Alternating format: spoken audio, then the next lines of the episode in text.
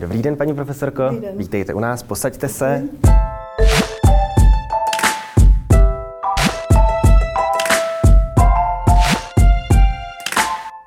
Dobrý den, já jsem Honza Palička a vítám vás v novém dílu pořadu Kapitola, kde je dnes mým hostem paní profesorka Eva Králíková z Centra pro závislé na tabáku první lékařské fakulty a Všeobecné fakultní nemocnice v Praze. Paní profesorko, ještě jednou děkuji mnohokrát, že jste dorazila.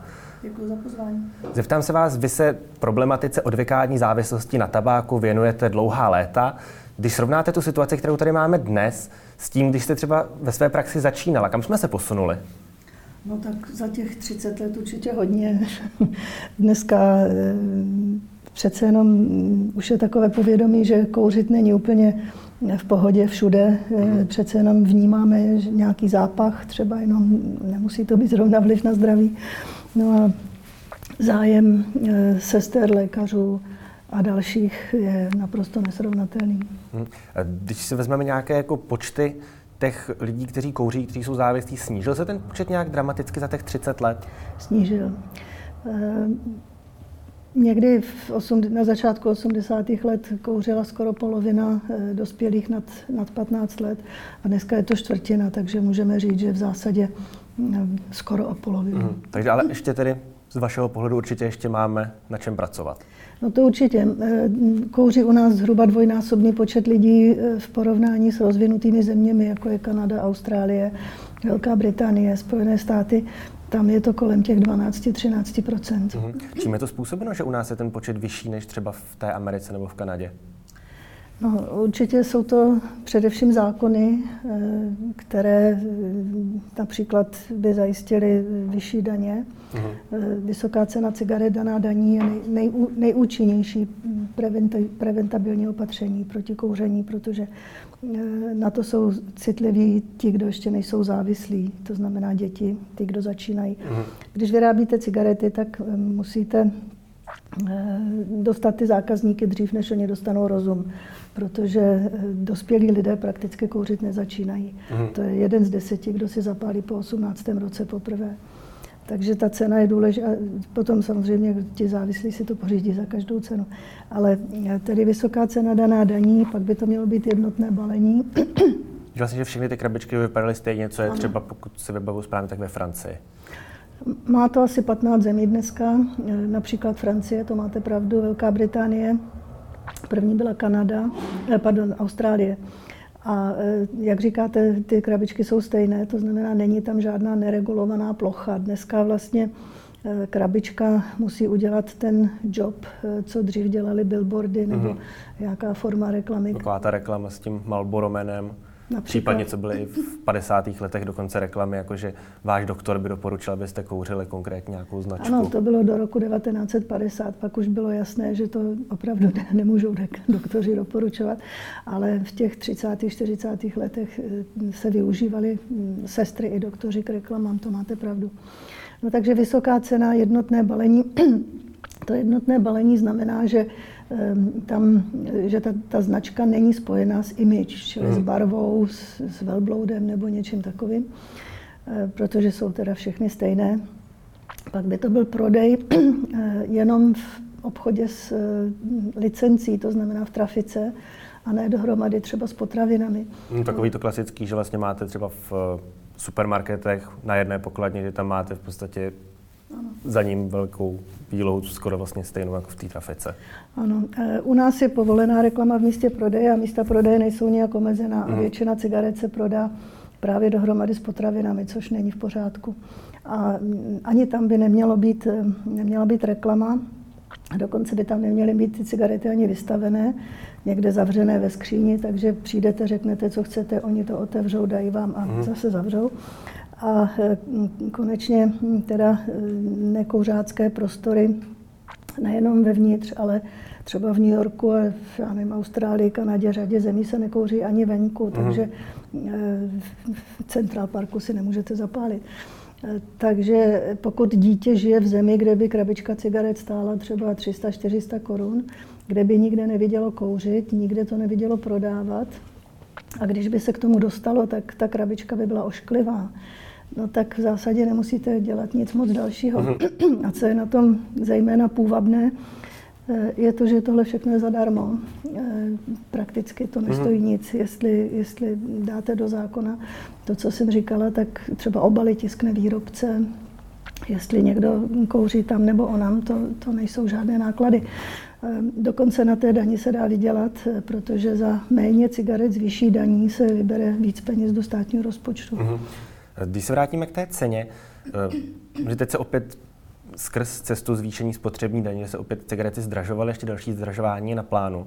Hodně těch kuřáků si stěžuje, že ty cigarety, které vlastně už ta krabička stojí, nevím jestli všechny, ale přes 100 mhm. korun, že to překročilo tu hranici, tak si stěžují, že je to moc drahé. Je to skutečně drahé? Ne. My máme, eh, do nedávna jsme měli jenom dno, eh, minimum, které požaduje Evropská unie.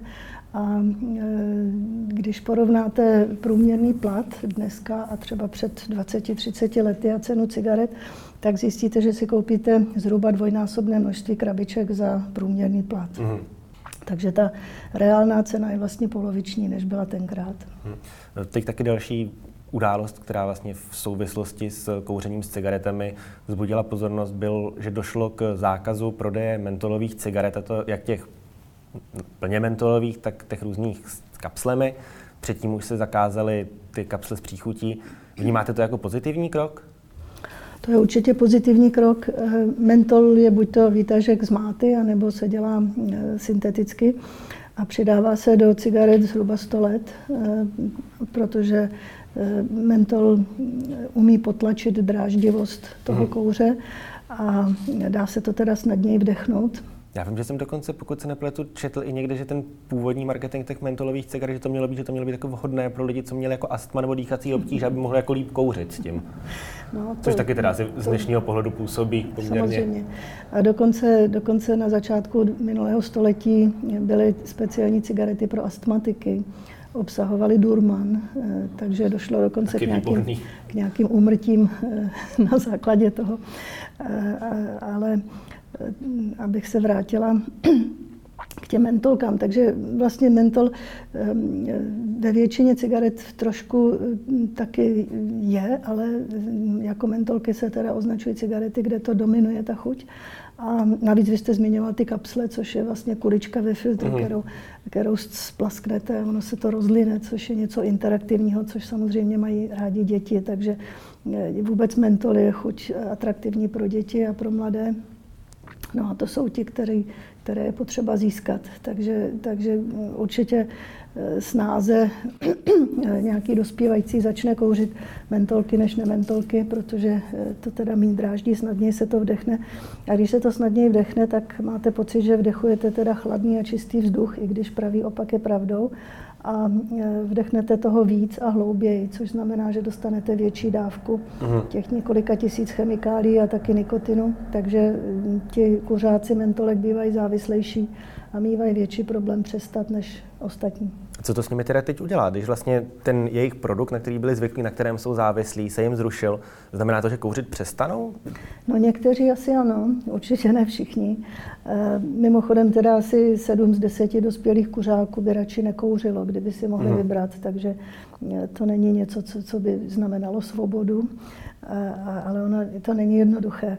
Eh, tak někteří asi přestanou, někteří přejdou na jiné formy eh, kuřiva anebo jiné formy nikotinu, například eh, z těch elektronických hmm. cigaret, kde mentol je možný. Vašima rukama prošlo asi tisíce pacientů za těch 30 let praxe. Jaká je ta nejúčinnější cesta k tomu tedy s tím kouřením, tak říkajíc, seknout a té závislosti se zbavit? No, asi přes 6 tisíc pacientů celým naším centrem, kde samozřejmě nejsem sama, tam jsou kolegyně. Eh, já nevím, v podstatě po těch, po těch zkušenostech. Eh, samozřejmě eh, jak, jakýkoliv způsob, jak přestat kouřit, je, je dobrý. Když se hmm. to podaří, tak je to určitě fajn. Problém je v tom, že když to lidi zkouší jen tak, tak po roce nekouří asi tři nebo čtyři, maximálně pět ze sta. Takže moc. ta úspěšnost je kolem 3, 4, 5 Ta intenzivní léčba, která je třeba u nás v centru, má zhruba desetinásobnou úspěšnost, to znamená kolem 40% No ale to znamená, že i u nás teda 60% je neúspěšných, tak to na druhou stranu pacienti rádi slyší. tom smyslu, že teda nejsou neschopní nebo nejsou jediní, nebo že zkrátka opravdu to není lehké. A že mývají to, ono to snižuje sebevědomí, když se vám několikrát nepovede hmm. přestat. A typický kuřák má za život několik desítek neúspěšných pokusů, takže tady bych jenom řekla nepřestávat, přestávat. A e, pokud to nejde bez e, nějaké pomoci, tak tu pomoc vyhledat. Kromě e, center, jako je naše, exist, kterých je asi 40 po republice, Existuje asi 200 lékáren, které poskytují poradenství. Existuje linka pro odvykání 800 350 000. Existuje několik eh, mobilních aplikací, nebo pro mobily hmm. aplikací. Že vám to hlídá teda? No, tam je to i interaktivní, že můžete komunikovat s někým. Jsou v češtině, jsou zdarma, máme všechny, tyhle kontakty jsou na webu Společnosti pro léčbu závislosti na tabáku, což je slzt.cz. Hmm. Eh, už jste zmínila ten přechod k nějakým těm alternativním produktům, na což tedy poměrně flexibilně reagovaly i ty tabákové společnosti, že vlastně úplně změnili ten svůj biznisový model a už se ani tak nesoustředí marketingově na cigarety, ale spíš na ty nové produkty. Je pravda, že ty nové produkty, ať už jsou to ten zahřívaný tabák nebo ty ostatní, že jsou lepší než cigarety? No, tak za prvé bych nechtěla použít slovo lepší, ale a za druhé je velký rozdíl mezi elektronickými cigarety a zahřívaným tabákem. Eh, navíc samozřejmě eh, od toho roku 1950, kdy je jasné, že teda eh, cigarety prokazatelně vedou k nemocem a předčasným umrtím, konečně po, po těch 70 letech teda i, ten, i ti výrobci cigaret pochopili, že není dál únosné to dá, mít na trhu takový výrobek který zabije teda na světě asi 8 milionů lidí ročně. A jejich marketing ale není e, nic, řekla bych, jaksi dobročinného, nebo že by, že by ono, oni jsou k tomu donuceni. E, Okolnostmi. Řekněme v rozvinutých zemích, takže e, trhy teď míří do Ázie a Afriky, kde e, ještě není taková legislativa, takže ta legislativa je důležitá. No a e, pokud jde o ty výrobky, tak eh, nebo jsou lidi, kteří zkrátka nedokážou anebo nechtějí taky přestat užívat nikotin. To jsem se právě chtěl zeptat, jestli vlastně uh, ta závislost je na tabáku jako takové, nebo spíš na tom nikotinu jako vlastně dominantní složce těch cigaret? Na nikotinu jako dominantní složce, nebo dominantní složce vedoucí k závislosti, ale v cigaretách, cigarety jsou hodně sofistikovaný výrobek, kde teda eh, je několik tisíc chemikálí a z toho je několik set aditiv, čili přidaných látek pro různé účely, mimo jiné na podporu té závislosti. Eh, ovlivňují různé eh, i hormony a další, třeba dopamin, to je, říká se třeba hormon štěstí. Eh, takže eh, vypadá to, že eh, podobně sofistikovaný výrobek je ten zahřívaný tabák, kde samozřejmě taky je nikotin, ale mm, nějakým způsobem, který momentálně teda neznáme, podporuje závislost. Máme, máme řadu pacientů, kteří přešli na zahřívaný tabák a říkají, že mají daleko větší problém zbavit se závislosti na tom zahřívaném tabáku, než předtím z cigaret. Eh, zahřívaný tabák je teda tabák, zatímco elektronické cigarety eh, tabák vůbec neobsahují. To je hydrofilní roztok, čili nikoliv olej, to bych ráda zdůraznila vzhledem k té epidemii, která byla loni ve Spojených státech, uh-huh. poškození plic. Čili je to hydrofilní roztok, kde je glycerin, propylen, glykol, bývá tam nikotin, ale taky tam vůbec být nemusí a to se zahřeje na teplotu kolem 100 stupňů Celsia a vytvoří se aerosol, který se vdechne a vydechne. Samozřejmě pokud bychom, vy jste říkal lepší, tak pokud bychom e, mluvili o tom, co je zdravé, no tak zdraví je jedině čistý vzduch, nic jiného nelze doporučit. Ale pot, potom e, musíme vždycky zvažovat, co srovnáváme s čím. Mm-hmm. Jestli srovnáváme čistý vzduch a elektronické cigarety, tak samozřejmě vítězí čistý vzduch a elektronické cigarety obsahují nějaké, nějaké chemikálie. Ale jestliže srovnáváme elektronickou cigaretu s kouřem cigarety, nebo i s tím zahřívaným tabákem, tak z toho zase vychází vítězně ta elektronická mm. cigareta. Čili já bych nechtěla říct lepší, ale méně toxické. A u těch elektronických cigaret výrazně méně toxické. U toho zahřívaného tabáku už to tak jasné není. Tam je taky o desítky procent méně řady chemikálií, které jsou v kouři v porovnání s kouřem ale některých je tam naopak víc, nebo jsou tam takové, které Jiné. se v kouři ani nevyskytují. Takže mm, škodlivost je jedna věc a závislost je druhá mm-hmm. věc. A tady určitě o závislost půjde taky. A myslíte si, že třeba ty, ten zahřívaný tabák, že to čeká podobná cesta regulací jako ty klasické cigarety někdy výhledově, že vlastně také se třeba s dalšími studiemi, které prokáží konkrétní účinky, že taky vlastně teď to podléhá minimální nějaké regulaci. I snad si myslím, že to zatížnost spotřební daně je nějak minimálně, pokud vůbec. Ale že to celé legislativní kolečko poměrně zdlouhavé, že začne na novo běžet i u těchto z těch nových produktů? No, asi ano. Eh, ono to není regulováno, protože když ty zákony byly přijímány, tak to, to na trhu vůbec nebylo a neodpovídá to těm definicím. Takže to je ten důvod a pravděpodobně se to nějaké regulace dočká. Hmm. A co si myslíte o takových těch eh, produktech nikotinových, které se vlastně ani nekouří, ani nějak neinhalují. A jsou to různé takové ty sáčky, ať už je to ten švédský snus, což je vyloženě tabák, nebo teď se začal prodávat, že v tom ani už tabák není, že je to vyloženě jenom nějaká glukóza s přidaným právě obsahem nikotinu. To by mohlo být třeba i cestou pro zbavení se závislosti na kouření jako takovém, tím, že ten uživatel, řekněme si, ten nikotin dá do těla jinak? Mm-hmm. No asi ano.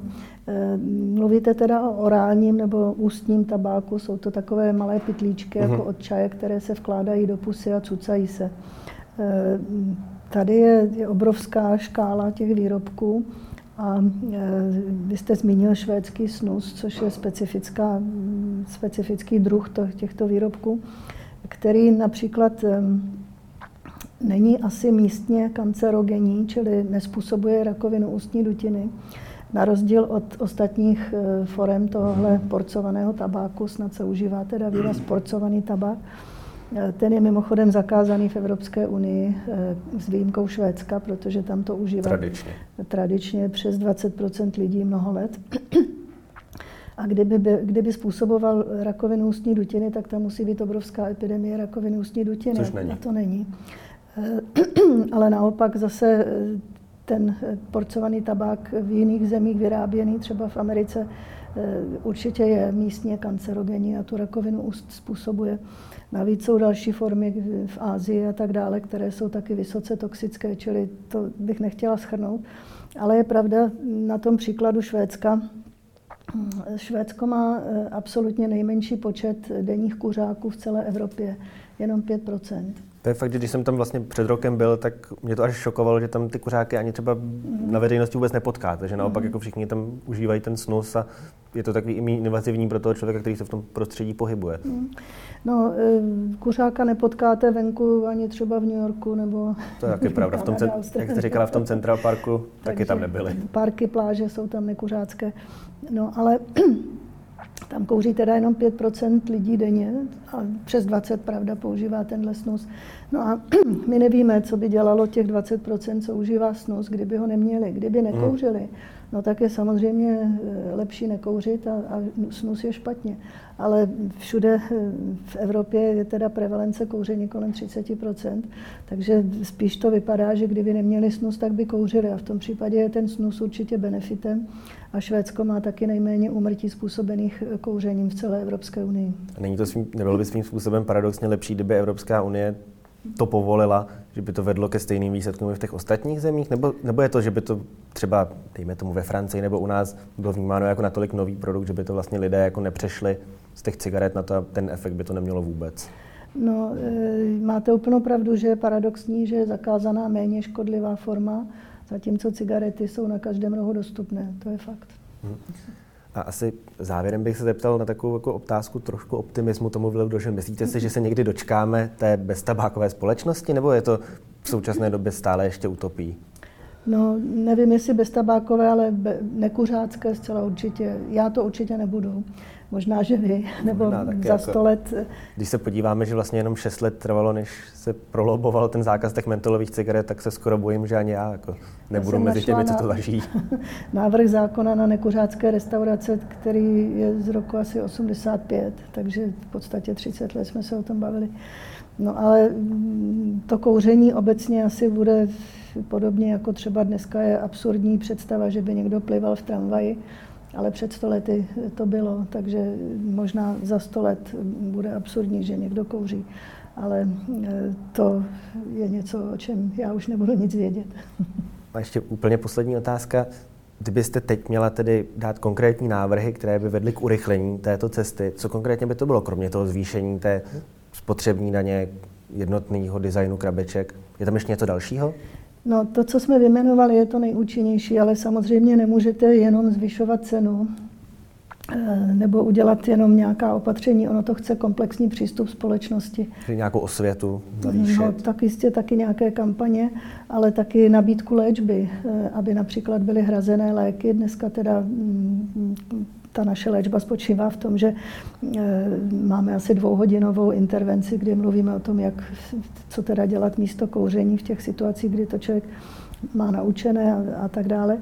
Eh, a taky jsou léky. Ty léky bych ráda zdůraznila, že nejsou a ani za sto let nebudou proti kouření, že by někdo si vzal tabletku a, a, a naučené chování by se tím vymazalo z hlavy, to se nestane. Takže, takže je vždycky potřeba, aby člověk na tom zapracoval sám a ty léky sami o sobě teda mu nezabrání kouřit, to, to musí, o tom mluvíme ty dvě hodiny. Ale léky jsou významnou pomocí k potlačení abstinenčních příznaků a to je hodně důležité. Takže léky, řekněme, strojnásobují, ze čtyřnásobují úspěšnost a to je určitě velká pomoc. Tak jo, děkuji mnohokrát. Držme si jako společnost palce, ať co dopadne. A na viděnou někdy příště. Děkuji za pozvání.